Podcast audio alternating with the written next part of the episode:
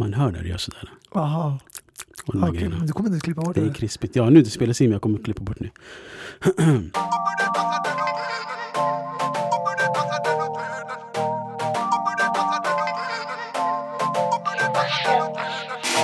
Varmt välkommen till ett nytt avsnitt av Avbytarbänken. Vi snackar boll, där vi någorlunda har koll. Det är avsnitt nummer 95 och det är den första dagen på årets sista månad, a.k.a. första december i 2020. Och dagen har börjat bra. Vi sitter här en tisdag eftermiddag 14.43, exakta tidslaget, och vi är mätta och belåtna och ätit precis Brahms Burgers som precis utanför oss.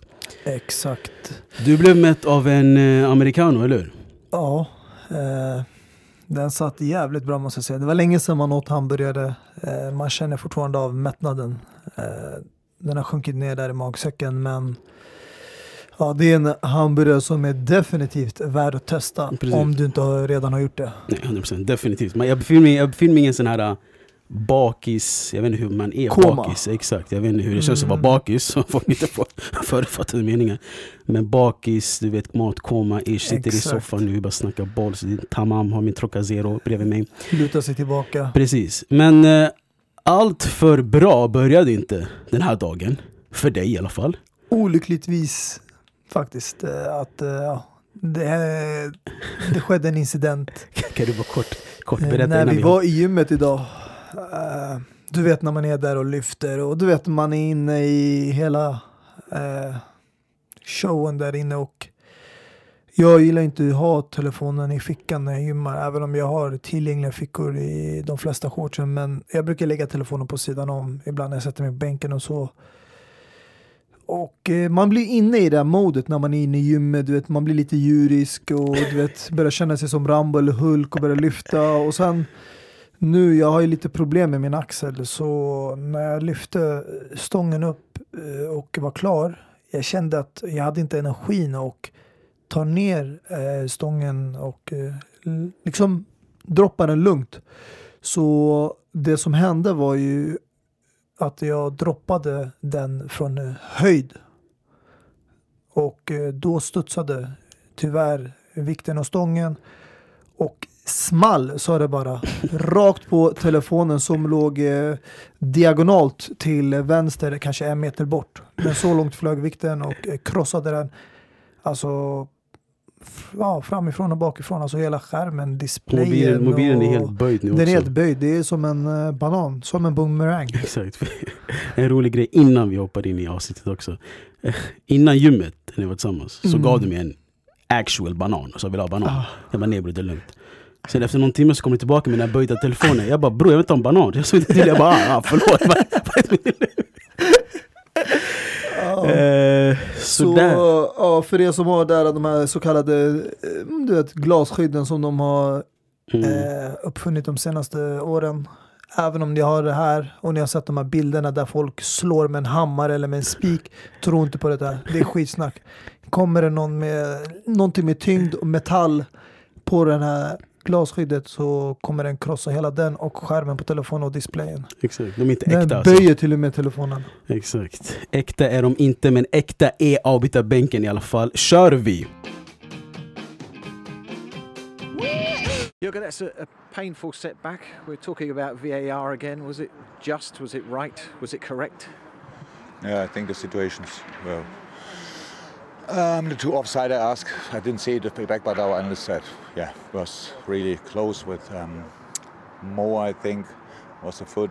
But we are used to armpits and club badges, so if it's a toe, then it's obviously offside. And the other one with Sadio was clear, I heard. So, yeah, penalty. Yeah, it's how it is. I think that the decisions were right, yes. Vi hörde precis Jürgen Klopp prata nu direkt efter övergången.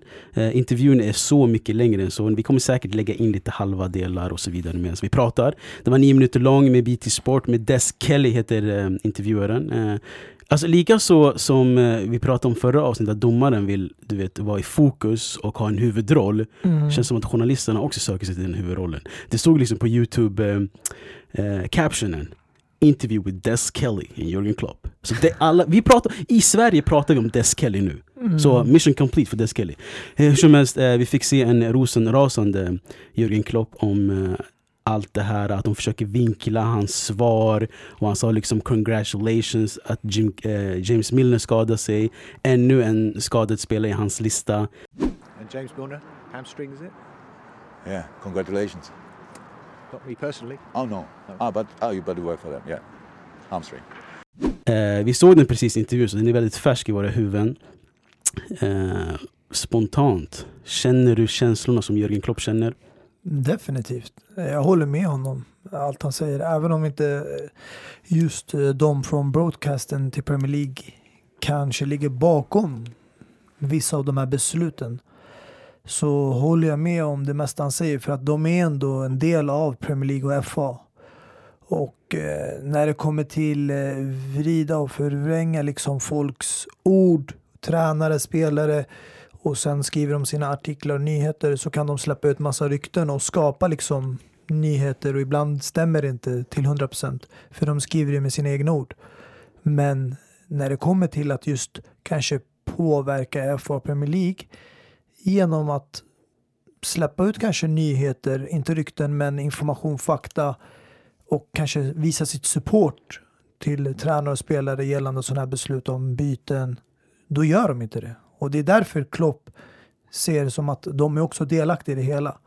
Och pratar kanske inte, han menar inte just kanske just den där personen individuellt, men jag tror han syftar på allmänt, de här reporterna, journalisterna, ja, alltså, att de är också delaktiga, för att de kan vara med och stötta de här besluten, och liksom de har ju ändå en stor påverkan på media och Twitter och allting som läses och får höras, så på så sätt kan de vara en hjälpande hand, men de är mest där för skvaller. Såklart, det är deras jobb, och vi måste komma ihåg att Klopp, engelska är inte Klopps modersmål. Så han är skitbra engelska. Han har jävligt bra. Han har bättre engelska än... Jag gillar Harry Kane, men han har bättre engelska än Harry Kane till exempel. Mm. Eller Harry Kane, det är hans näsa, det är någonting han pratar typ. Ja, ingen skitsnack om han i alla fall, men jag menar bara han har bra engelska, det jag försöker säga. Shit. Men Jürgen Klopp är ju så arg på den här shitstormen som händer kring honom hela tiden, att folk ska vinkla höger, folk ska vinkla vänster. Nu till exempel när han nämnde, du vet, alltså folk frågade han, var det straff? Mm. Han bara, ja, det var straff. Och sen frågade Des Kelly han, men Jordan Henderson berättade till oss att vissa spelare i Brighton sa att det inte var straff. Mm. Men vad fan ska han säga? Jag sa att det var straff nu, vill att det inte ska vara straff så du får bättre huvudblick. I think the decisions were right. Well, Jordan Henderson says some of the Brighton players agreed that it wasn't a penalty. Yeah, but the ref, look, you try to create again on my cost. You do a headline because that's how it is. If I say now it was not, but the ref whistled it. Don't look like this. You try always, all the time. So, but today I say it was a penalty, and you are not happy with that answer. So, what do you want to hear? Then give your answers yourself. I was just telling you what your players said and Brighton. Yeah, the players were closer. I saw it. I said it was a penalty because the ref whistled it. So after watching it. Okay, so you agree with that decision. In terms of the performance today then? Very good. Så det är så tydligt hur de jobbar. Tydligt. Det är det. Alltså det är klassiska det här att man, om man svarar på ett sätt som de inte är förberedda på, då gör de allt för att fiska fram det svaret de vill ha. Eller det de vill höra, så att de kan skriva ner den informationen. Så de försöker ju alltid liksom komma runt den genom att ställa rätt frågor. Precis. Och även om man läser av dem så kommer de ändå vara på det hela tiden. Ja, de försöker drifta tillbaka bilen till vägen de vill ta. Exakt. Liksom. Och jag tycker helt ärligt, även om man kände liksom besvikelsen och frustrationen från Klopp, så tyckte jag ändå just den här intervjun, så var han den lugna personen. Det kändes som att den här broadcast-killen, han började tappa tålamodet och blev lite frustrerad för att Klopp kanske, det kändes som att han anklagade honom. Mm. Och det var då han började ställa sig i centrum och försvara sig. Och försvara de här broadcaster som representerar att de inte har någonting med de här besluten. Du pratar med fel person. Jag tycker han borde, egentligen man är alltid van att journalisten är den lugna och så ser man en rasande Mourinho, Klopp eller Guardiola, du vet, exakt, på frågorna och ibland ignorerar dem och svarar helt, men Klopp var den lugna personen. Precis. När jag tänker också, Klopp gick ju in hårt mot sin tränarkollega Chris Wilder, Sheffield Uniteds tränare. Och alltså, historien bakom det är ju att de skulle rösta fram om Premier League skulle ha 5 byten eller 3 byten inför efter corona-grejen och så. Men Sheffield United sa ju liksom, Chris Wilder sa nej, och de behöver liksom till 14 ja för att det ska gå igenom, och sen gick han så harsh in på Chris Wilder. Han bara, Shunon, han vill ha 3 byten, men backa honom nu, han ligger sist med 1 poäng, ja, och han fick som han ville. But Chris Wilder or whoever says constantly that I'm selfish, so I think all the things he said show that he's selfish, but it's now not too important. And I was in a similar situation as he was when I worked at Mainz, and it was only all about staying in the league. But they have now 3 subs and 1 point, if I'm right. So that there's no advantage or disadvantage. Men det var kul att se, det är lite kul att se lite munhugg. Och jag kollade också lite kort på vad Chris Wilder sa, han bara, jag har inte tid att snacka om det. Chris, just one final thing I have to ask you. It might not be the best night, but I'm sure you're aware that Jürgen Klopp... Yeah, I'm not interested in that today. Not right at this particular moment, Dave.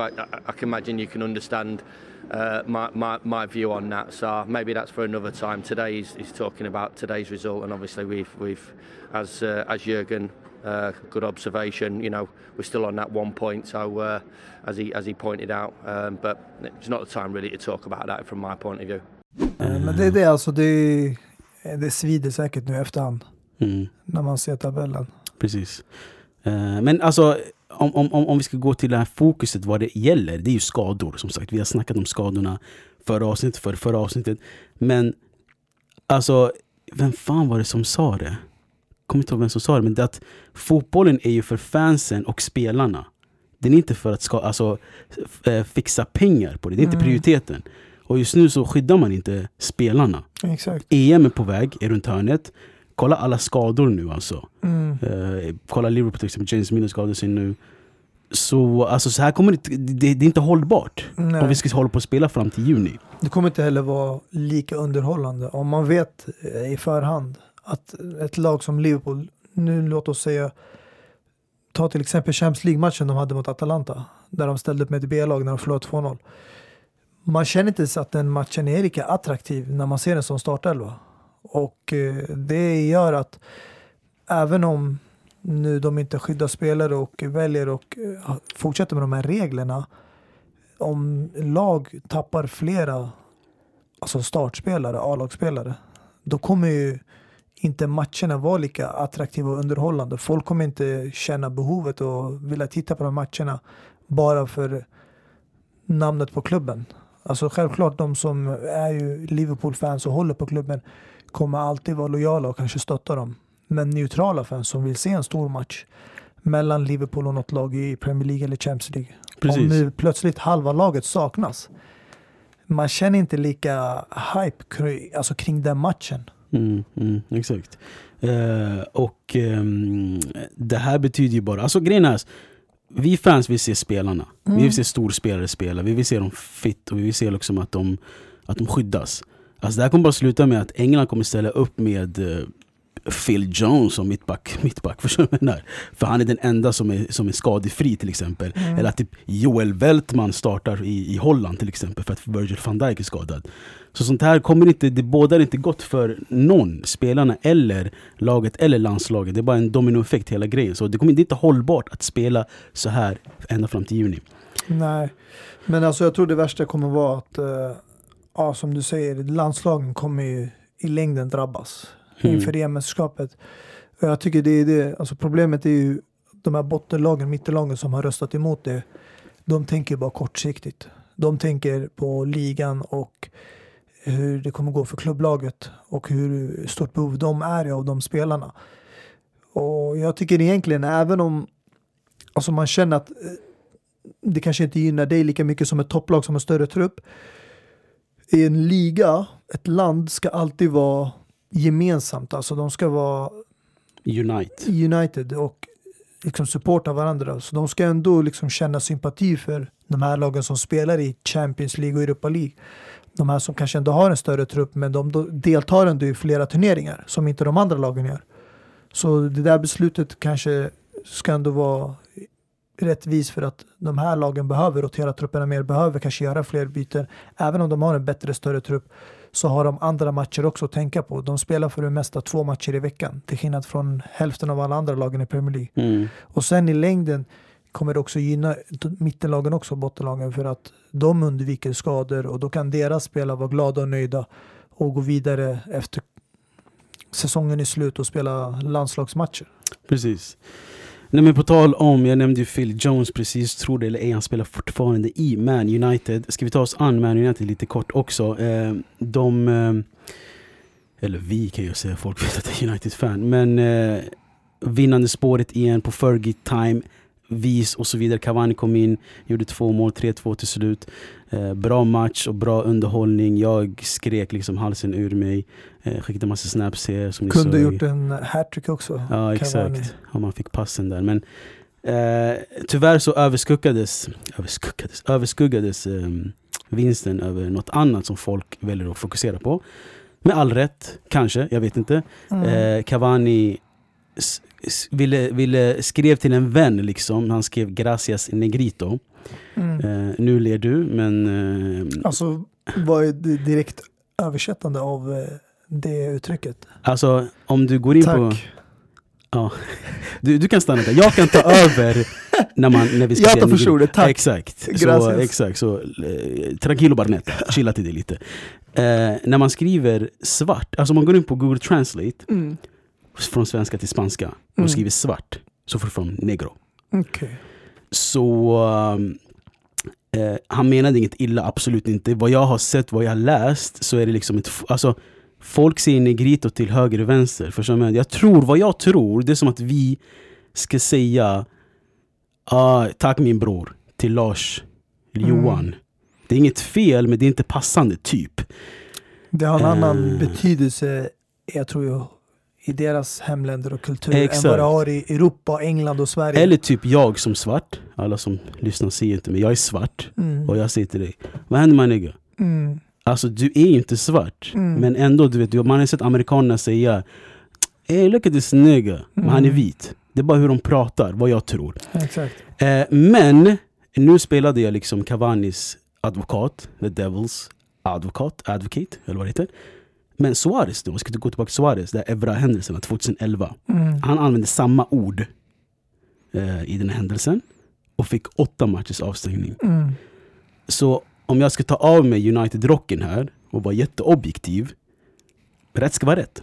Men alltså Suarez använde det i ett helt annat sammanhang. Exakt, mot Evra. Mot en rival, mot en spelare som han hamnade i dueller med, och det fanns ju en liten dispyt mellan dem, exakt. Men han vägrade hälsa på han och allt det där. Och det var ju redan där rivaliteten som gör att liksom, man kan inte tala med varandra som att du är klasskamrat eller lagkamrat. Du kan inte känna dig så bekväm.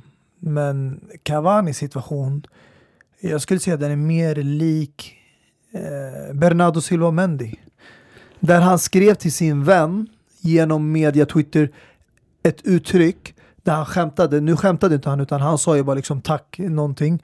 Men Bernardo Silva försökte ju skämta. Det var inte liksom att han tackade för någonting. Han gjorde ett skämt, men det var också till en person som liksom han är vän med och känner bra och är bekväm med. Och men ingen satte liksom ett straff på honom. Jag förstår vad du menar. Det var mer liksom att det var inte bra att säga sånt, just för att de här fotbollsspelarna som också är stora profiler, de har sån stort inflytande på människor, fans och människor i allmänhet. Så när de skriver någonting på sitt Instagram eller Twitterkonto och har så många följare, då får det en annan konsekvens. Precis, alltså du måste vara mån om vad du gör. Men alltså bara kort, det här med Bernardo och Mendy-grejen. Jag förstår lite det är samma låda som vi håller på och rotar alltså, för här. Det var mer vänskapligt. Men problemet är att Bernardo Silva halkade rejält. För han la upp en bild på en karikatyr där back in the days Portugal brukar driva om svarta. Alltså det var jätterasistiskt bakgrund. Men han menade inte rasistiskt. Nej. Men hela bilden och den här karikatyrbilden var jätterasistisk. Mm. Så det är inte samma nivå, men jag förstår vad du menar. Men Cavani var mer att han tackade en gammal vän och sa gracias negrito. Mm. Fast han inte menade.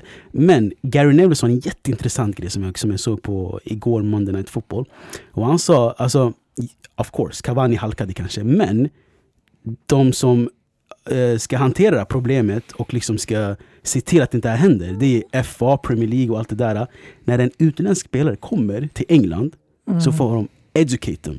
Berätta vilka du vet normer vi har, vilka regler man har, så här säger man inte, så här gör man, det här språket, det här. Alltså förstår du vad jag menar? Helt rätt. Alltså jag tycker för att nu i Cavani situation som har precis kommit till United och har aldrig spelat i Premier League eller England förut, han känner inte till kulturen och landet.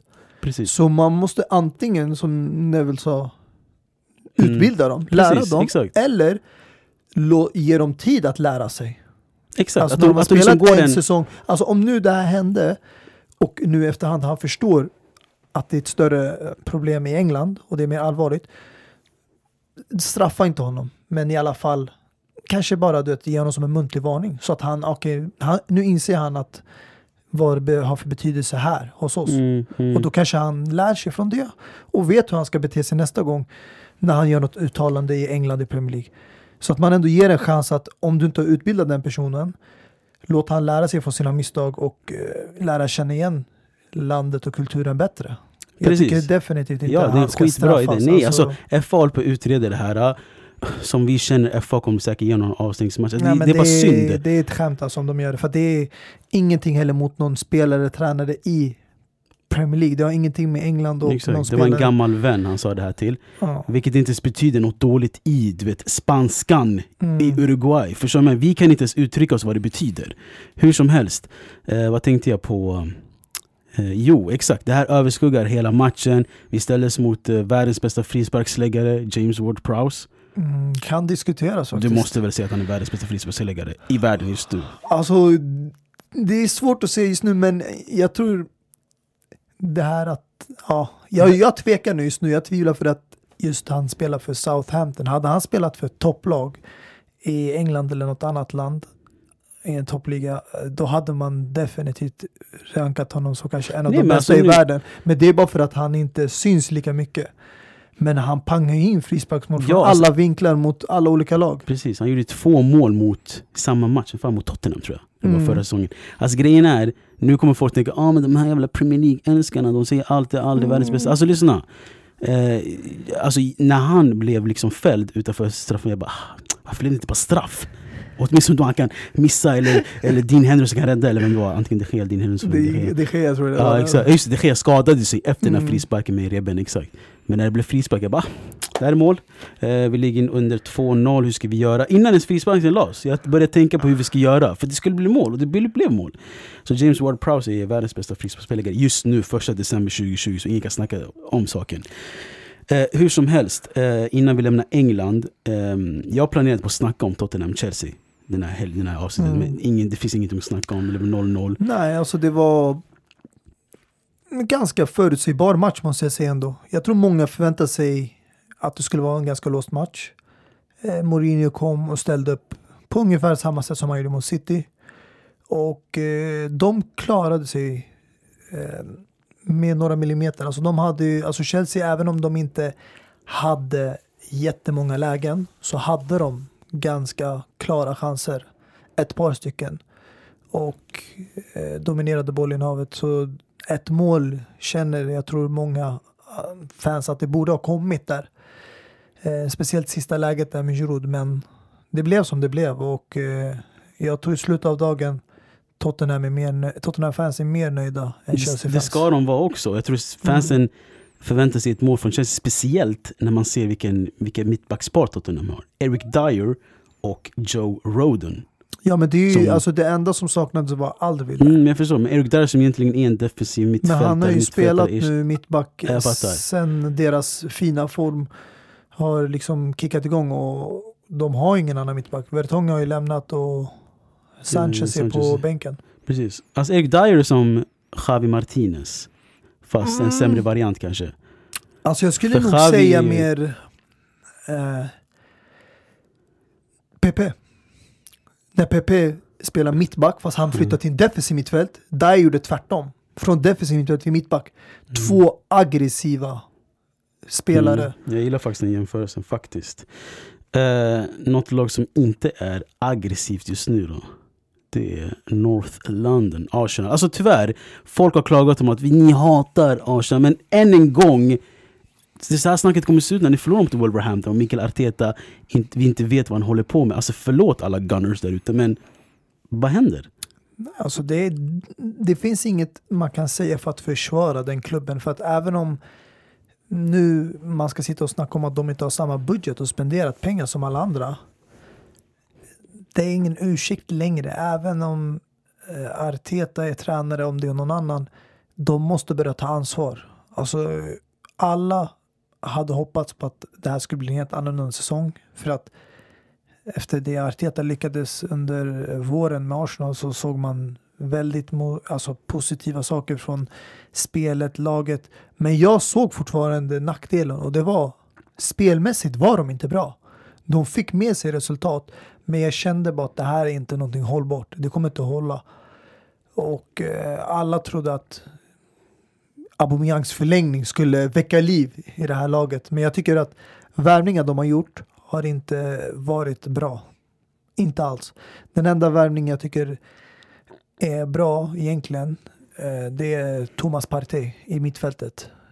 Däremot känner jag att de förstärkte spelare i försvaret. De hämtar Gabriel när de redan har värvat in det senaste året David Luiz och William Saliba. Alltså det är så här isen, han har försvunnit helt. Och det är så här, han har varit på lån och kommit tillbaka och inte får spela alls.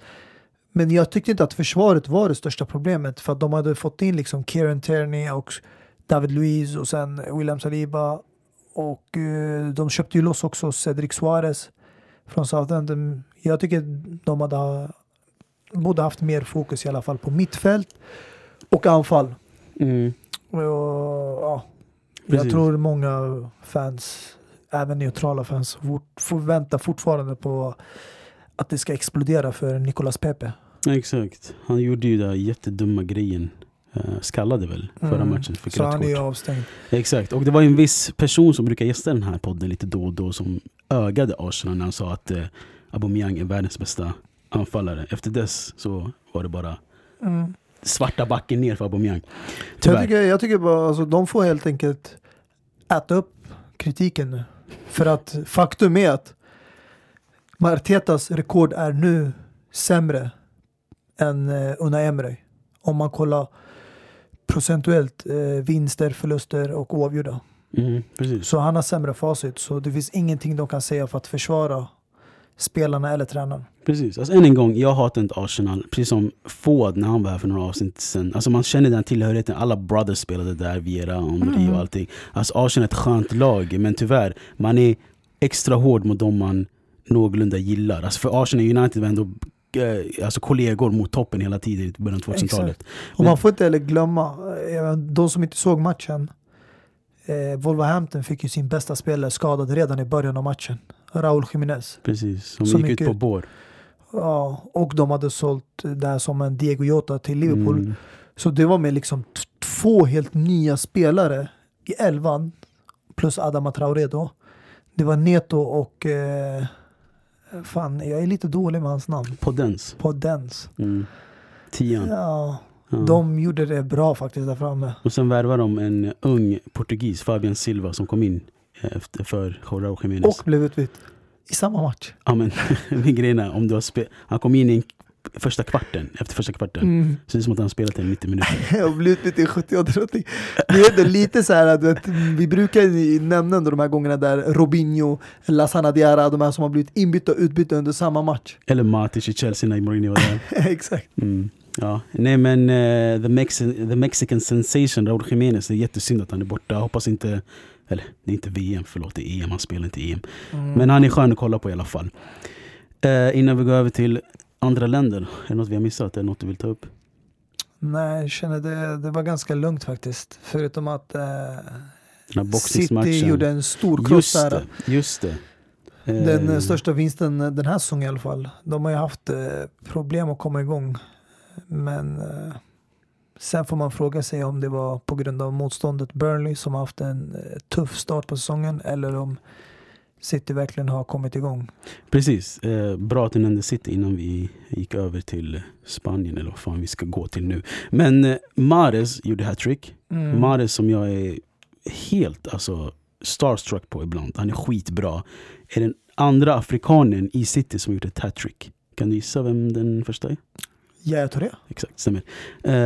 Mahrez som får väldigt begränsad speltid hela tiden, har den här typiska nordafrikanska spelstilen. Ben Arfa, Sofiane Boufal, Adel Tarabt och de här, du vet, jag älskar han. Hakim Ziyech. Ja, han kommer nyss till Premier League. Jag tänkte på, vart rankar du Mahrez i sin toppform av alla yttrar i världen? Alltså i toppform? Han är en världsklassspelare, men han är inte en av de bästa. För att han inte får speltiden som han behöver, eller speltiden som han behöver hela tiden, eller? Nej, som jag tänker på hans bästa stunder, både i City och Leicester City. Jag kan inte sätta honom i samma kategori som, låt oss säga, alltså nu tar jag bort Messi och Cristiano ur ekvationen, men om vi snackar yttrar, alltså Neymar, Hazard, deras prime. Det går inte att jämföra Mahrez med sådana spelare. Nej, men det är för att vi ser han inte så ofta. Eller Ribéry när han var i Bayern München. Alltså jag ska inte överdriva det så, men jag tycker det jag hunnit se av Serge Gnabry i Bayern München är mycket mer av vad jag har sett Mahrez i City. Ja. Men det är det jag menar. Och det här är en spelare som är liksom, han är inte så etablerad. Men ganska ändå färsk. Och ny i marknaden, spelat ett par år nu i Bayern München. Exakt, och hans gamla lagkamrat Sané, som jag älskar. Alltså, för mig, jag svär på allt. Alltså, jag lovar.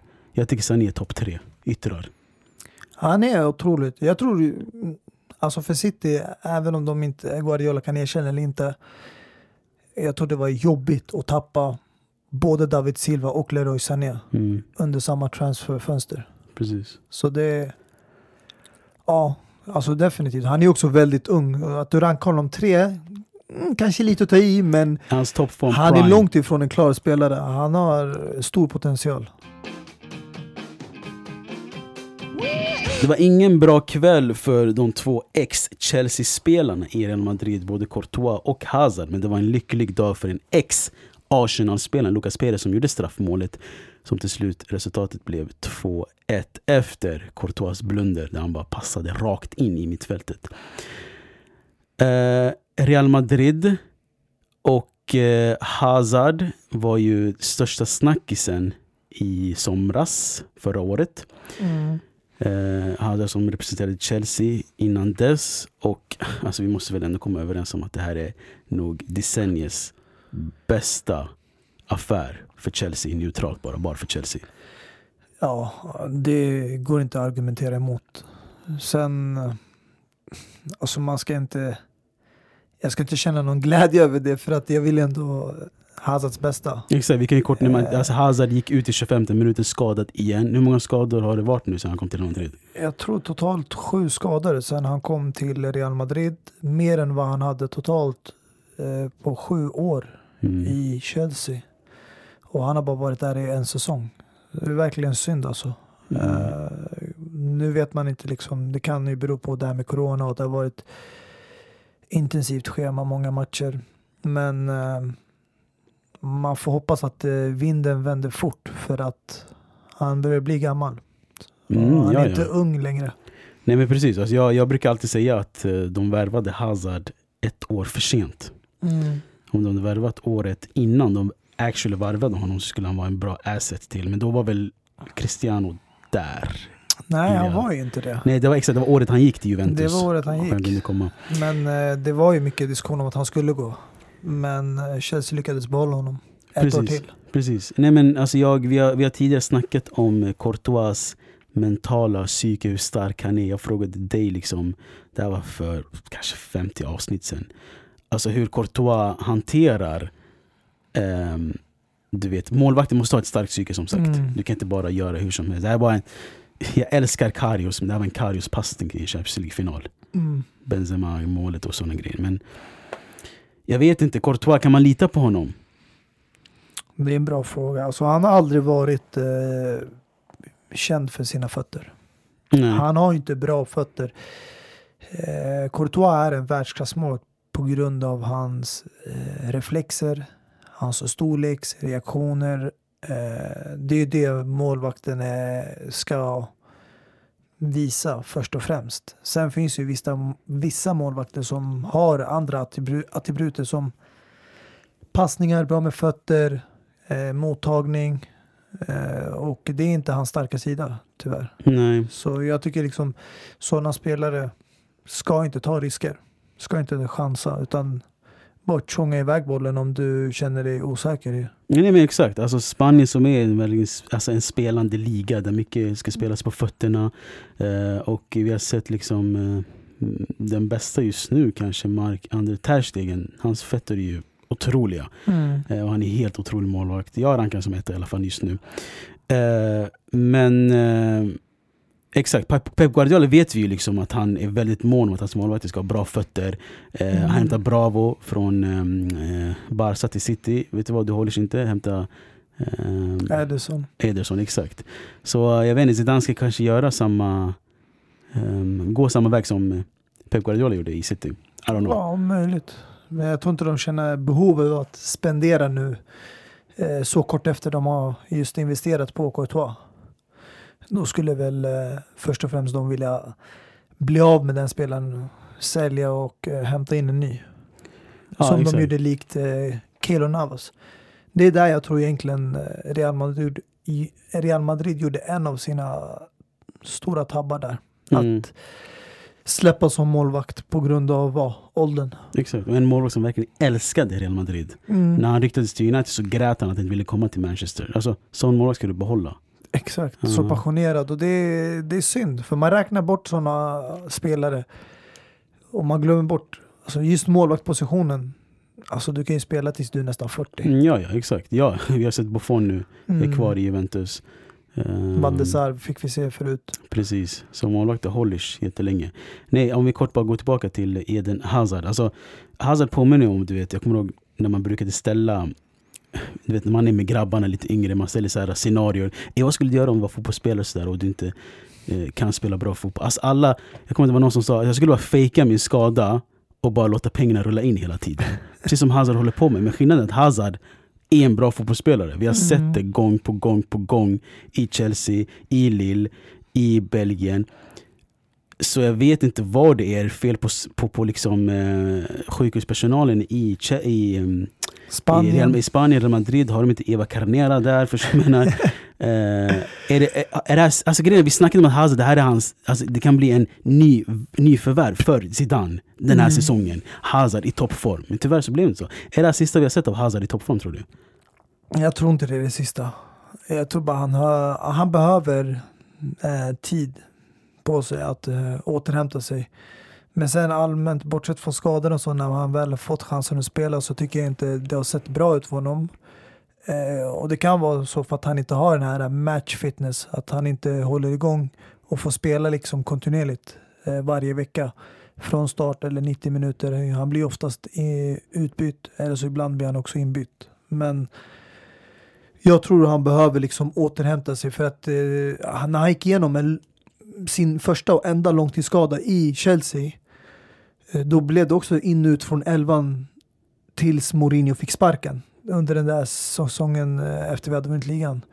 Och då kommer jag ihåg att när Gus Hiddink kom in och tog över tillfället till säsongens slut innan då Antonio Conte kom, det han gjorde var att han bänkade Hazard flera matcher, alltså utan att han fick starta, och ibland fick han göra några inhopp tills att han var 100%. Du kommer ju också ihåg matchen mot Tottenham när Leicester City vann ligan. Även målet. Den matchen kom han in. Han var inte från start. Nej, jag kommer ihåg det som att han var lite in och ut hela tiden. Så det var, alltså han satt ju på bänken nästan en tredje säsongen för att Gus Hiddink insåg att den här killen är inte spelklar. Han är liksom, han kan gå in och starta i elvan och spela 60 minuter, 70 minuter, bli utbytt. Men han är inte 100%ig. Nej, men precis. Och det tar tid att bli 100%ig när man har haft en långtidsskada. Så jag tror det som krävs är tid och så. Jag hoppas bara att han kommer tillbaka till sin toppform innan EM börjar. Så att vi får se den här så att vi alla älskar att se i Belgien. Ja, annars kommer det inte bli lika roligt mästerskap för oss neutrala fans. Eller för Belgiens del.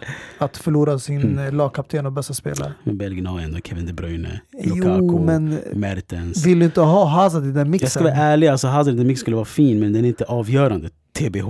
Kevin den Bruyne är avgörande. Den är inte det. För att han är deras bästa spelare. Han är inte deras bästa spelare. Men Kevin De Bruyne är det. Låt oss vara ärliga. Kevin De Bruyne gjorde värsta matchen när de var 5-0 den här helgen. Såg hans, alltså han är helt sjuk, Kevin De Bruyne. Han är Premier Leagues bästa spelare. Jag håller med dig, men nu pratar vi om Hazard i sin prime. Ah, men vi har inte sett Hazard i sin prime på 2-3 år. Så vad får du tro att han ska vara... 2-3 år?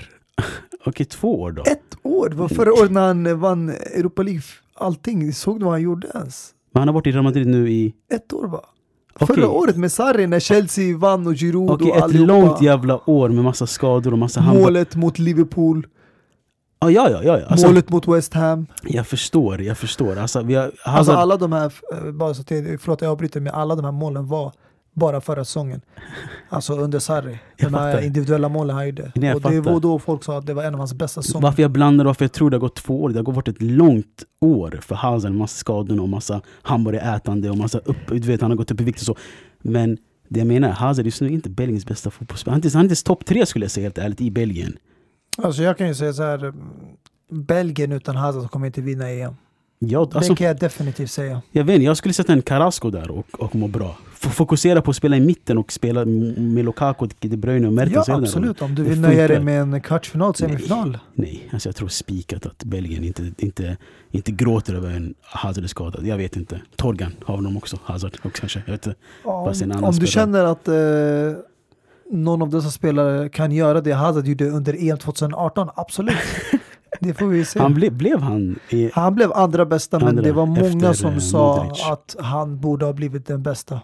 Och det tycker jag också, men det baserades mycket på vad Kroatien i helhet lyckades åstadkomma under VM, och det var att de tog sig till final, och det gjorde inte Belgien. De åkte ut i semifinalen mot Frankrike. Precis. Ja, jag håller med att hade Belgien varit i finalen hade han definitivt blivit. Modric pris kanske var ett kollektivt pris för att Kroatien tog sig till en final och liksom Kroatien är så pass litet lag och du vet, kolla vad som händer.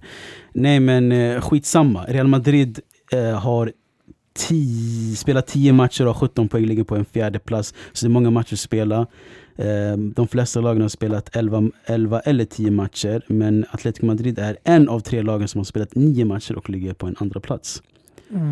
Jag måste säga det är väldigt stark insats från Diego Simeone och Atletico Madrid.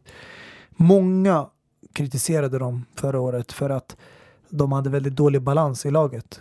Det var för mycket fokus kanske på försvarsspel och ändå gick det inte så bra. Men nu känns det som att han har fått till det. Efter det massa sälj och köp. Griezmann har lämnat, Morata har lämnat. Det kommer in och utspelare hela tiden genom dörren. Och det är jobbigt. De förlorade Thomas Partey också förra året, Diego Godin. Men han har lyckats verkligen styra skeppet. Och chockerande nog har de bäst målskillnad i La Liga tillsammans med Real Sociedad. Stämmer. Och det är någonting som de blir oftast kritiserade för, att de inte gör mycket mål framåt, utan det är liksom 1-0 matcher. Exakt. Det är det italienska laget i La Liga typ. Men som du säger, de är 1 poäng bakom Real Sociedad, och om de spelar i kapp sina 2 matcher och vinner dem så är de 5 poäng före. Exakt. 2-1. Så de har allt att spela för, och Atletico Madrid kan ju passa på liksom när Real Madrid går som det går och med Barças alla skador, och jag tycker vi kan landa lite där också. Lenglet skadade sig nu senast när de mötte Osasuna, och det betyder att Piqué är borta, Lenglet är borta, Umtiti är borta, och Lenglet som ersattes av Carles Alenya som är en mittfältare egentligen, och så startade han tillsammans med vad heter han nu? Mingueza. Ja, den unga talangen. Ja, 99 är han. Så än en gång, det här är, man kan dra paralleller till Klopps Liverpool som det händer nu för Komans Barcelona, att mittbackar är ju en sån essentiell grej för fotbollen. om liksom dina mittbackar inte är robusta och kan klara av och spela matcher, så kommer du inte vinna titlar. För allt börjar ju där bak liksom. Vad skulle du säga att Barsas utmaningar kommer vara nu alltså? Nej, alltså vi alla vet ju, största utmaningen är ju ekonomin. Så trots de här skadorna nu de har, så kommer de inte kunna göra någonting för att ersätta dem eller hämta in förstärkning, nya spelare. Och de gjorde ju nyligen ett beslut där de kom överens om att de ska skära ner lönerna på flera miljoner. Så bara där liksom har de tagit ett stort steg mot att ändra klubben och tagit klubben i en annan riktning. För nu handlar det om att bevara pengarna man har i fickan. Precis. Och spendera dem väldigt smart och försiktigt. Precis. Men alltså vadå? Alltså, de saknar mittback. De kan bara värva en spelare från Leganes och hämta mittback därifrån. Bara säger alltid så. Men jag tror de kommer först se till att Umtiti försvinner från truppen och blir av med honom och hans lön, så att de kan, för att han sitter på en ganska stor lön, och kanske hämta en framtidsmittback som du säger, kanske från någon annan La Liga-klubb eller någonting som intresserar dem, som kan ta en mindre lön. Alltså mitt skämt förlög inte nu här. Jag försökte göra att de kan göra en Braithwaite. Hämta en mittback mitt i säsongen. Ja, det där är inget skämt. Alltså, det där är någonting som stör mig, måste jag säga. Att klubbar, jag tror inte det är det enda världen. Jag tror det har gjort en till liknande värvning, men jag vet inte om det var Barcelona eller Zaragoza gjorde en liknande värvning, tror jag. Ja, exakt, av en annan liga. Men just att de har den här regeln att de kan göra ett undantag och göra en värvning mitt under säsongen, om alltså även fast spelaren är under kontrakt med ett annat lag.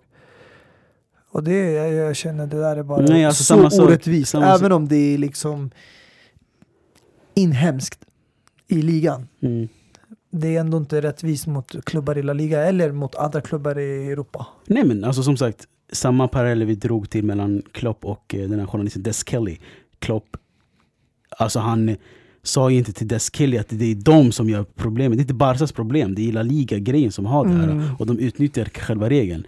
Nej, men jag tror alltså januari kommer alla lag gå loss och bara värva. Alltså januari kommer se ut som juni och juli, transferfönstret. Tror du det? Skadorna, madorna, allt. Alla ska komma bara. Men corona förhindrar ju ändå många klubbar från att spendera. Jag tror vi kommer få se ett speciellt transferfönster.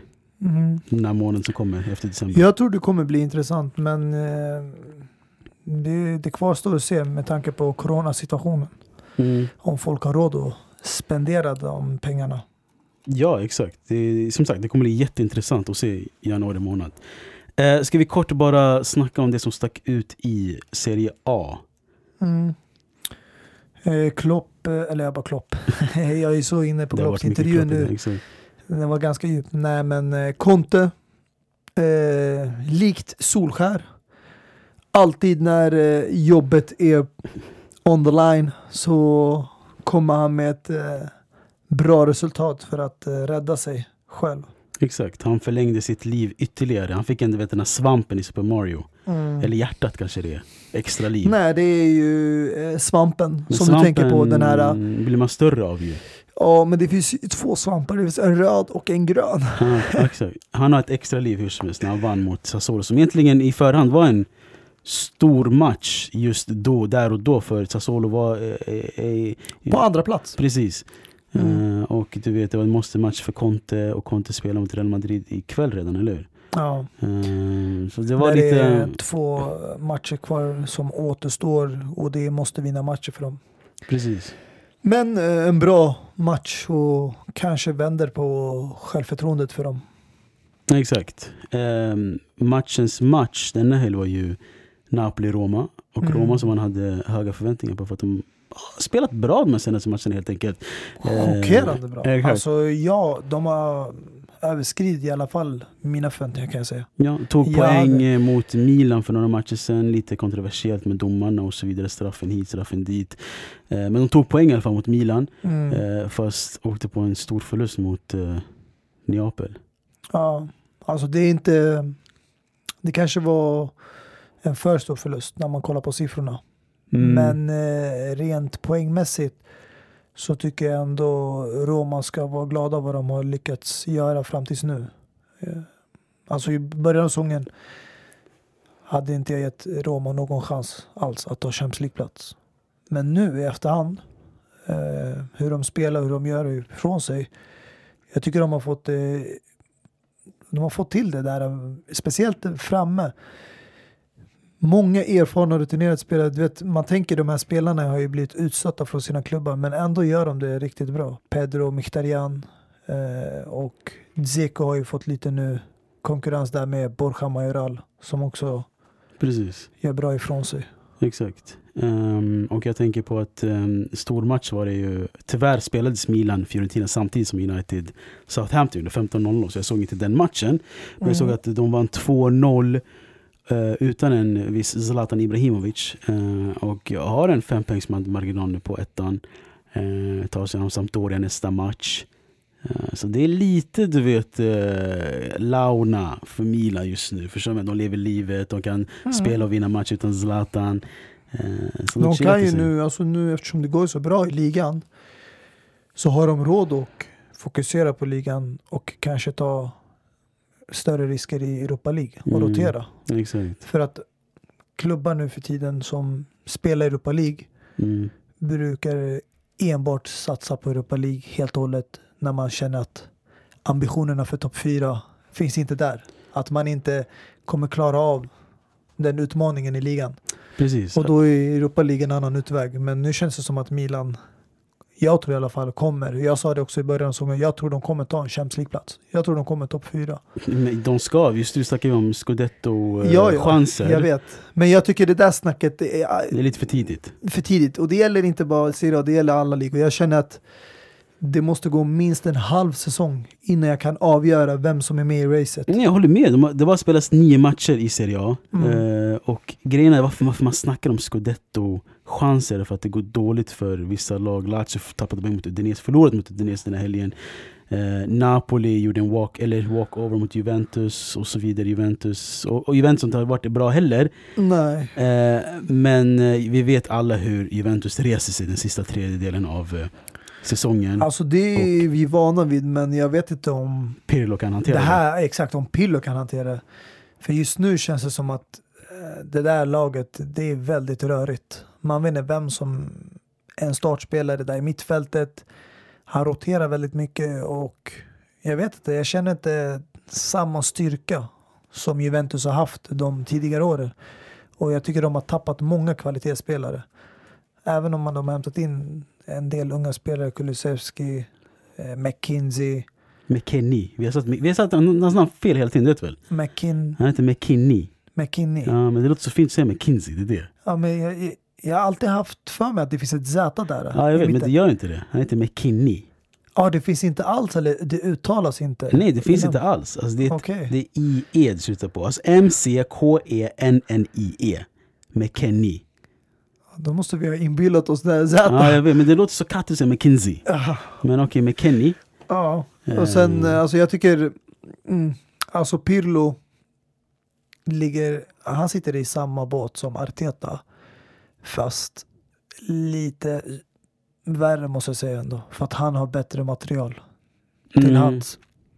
Men faktum är att Arteta kanske sitter lite bättre, för han har erfarenhet av en viss Pep Guardiola. Ja, självklart. Han har ju mer erfarenhet i bagaget. Han har lite mer kött på benen än vad Pirlo har. Det är därför jag var väldigt kritisk till att de anlitade Pirlo av alla tränare. Och ja, jag som sagt, jag tyckte bara det var fel från hela början att sparka Sarri efter en säsong. Jag tycker, om du ändå i alla fall har vunnit ligan, det som brukar vara nu de senaste åren någonting man förväntar sig av Juventus, det ska vara en självklarhet.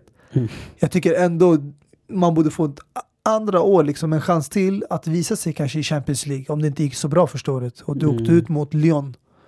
Ja, i alla fall en andra chans där man kan, för att vi alla vet Juventus har ju en helt annan mentalitet och spelade kontringsfotboll med Conte och Allegri. Ja. Så det är tufft, alltså det är svår uppgift för Sarri att komma och vända upp och ner på hela laget.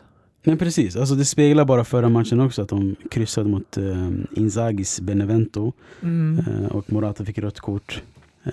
Så det, jag vet inte, alltså det går knackigt. Alltså om de på något sätt vinner Champions League så är det win-win för både Pirlo och Juventus. Ja. De offrar väl en, alltså jag vet inte, det skulle ändå vara kattigt att ha 10:e raka Scudetto också.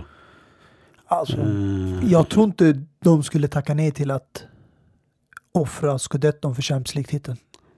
Efter alla dessa år av den här streaken, investeringar som de har gjort för att vinna Champions League. Men alltså jag tror hellre att de vill ha en 10-0 streak och kanske offra den på 11:e året och vinna Champions League då. Då har de kommit upp till 2-siffrigt. Men om du hade bara en chans, det är det här året, alltså det är det här året, det är nu eller aldrig. 10-0 eller en Champions League-titel. Alltså nu eller aldrig så blir svaret ganska enkelt att ta Champions League. Men det är lite som Khabib-känslan. 29-0, han kan komma tillbaka mot GSP på 30-0 eller 29-1. Det är lite den, förstår du vad jag menar? Ja, jag förstår det här jämförelsen. Ja, förstår det. Men ja, det är ett intressant år som sagt. Och en intressant månad som väntar oss. Det här var den första avsnittet på den sista månaden på 2020. Fan vad snabbt året har gått alltså. Ja. Du vet, det är ett år nu sedan covid-19. Ja, alltså om man tänker, ja, när den började i Kina och så, ja. Ja, exakt. 2019. Jag är det van med stormen som började här i Europa och Sverige. Och det var ju 2020 det började eskalera. Exakt. Men det finns ju en anledning varför det kallas covid-19. Exakt, precis. Nej, men jag minns det som igår när vi intervjuade Jonas Olsson i början av februari där, och nu sitter vi i december och chillat oss. Nej, vi ska inte ta oss an de här nostalgiminnena än. Det är avsnitt nummer 95 som ni har fått lyssna på. Och jag tycker vi avrundar här då. Jag tycker det är dags. Exakt, vi har ett Champions League och ser fram emot både ikväll och imorgon. Och med det sagt så hörs vi väl någon gång efter det. Yeah. Peace. My mama called, see you on TV. Sunset shit done changed. Ever since we was on, I dreamed it all. Ever since I was young, they said I won't be nothing. Now they always say congratulations. Worked so hard, forgot how to vacation. They ain't never had the dedication. People hating, say we changing, look we made it. We made it. They was never friendly, yeah. Now I'm jumping out of Bentley, yeah. And I know I sound dramatic, yeah. But I know I had to have it, yeah. For the money I'm a savage, yeah. I be itching like I had it, yeah. I'm surrounded 20 bad bitches, yeah. But they didn't know me last year, yeah. Everyone wanna act like they important, but all that mean nothing when I shut my door, yeah. Everyone counting on me, drop the ball, yeah. Everything custom like I'm at the bottom, yeah, yeah. If you fuck with winning, put your lighters to the sky. How could I make sense when I got millions on my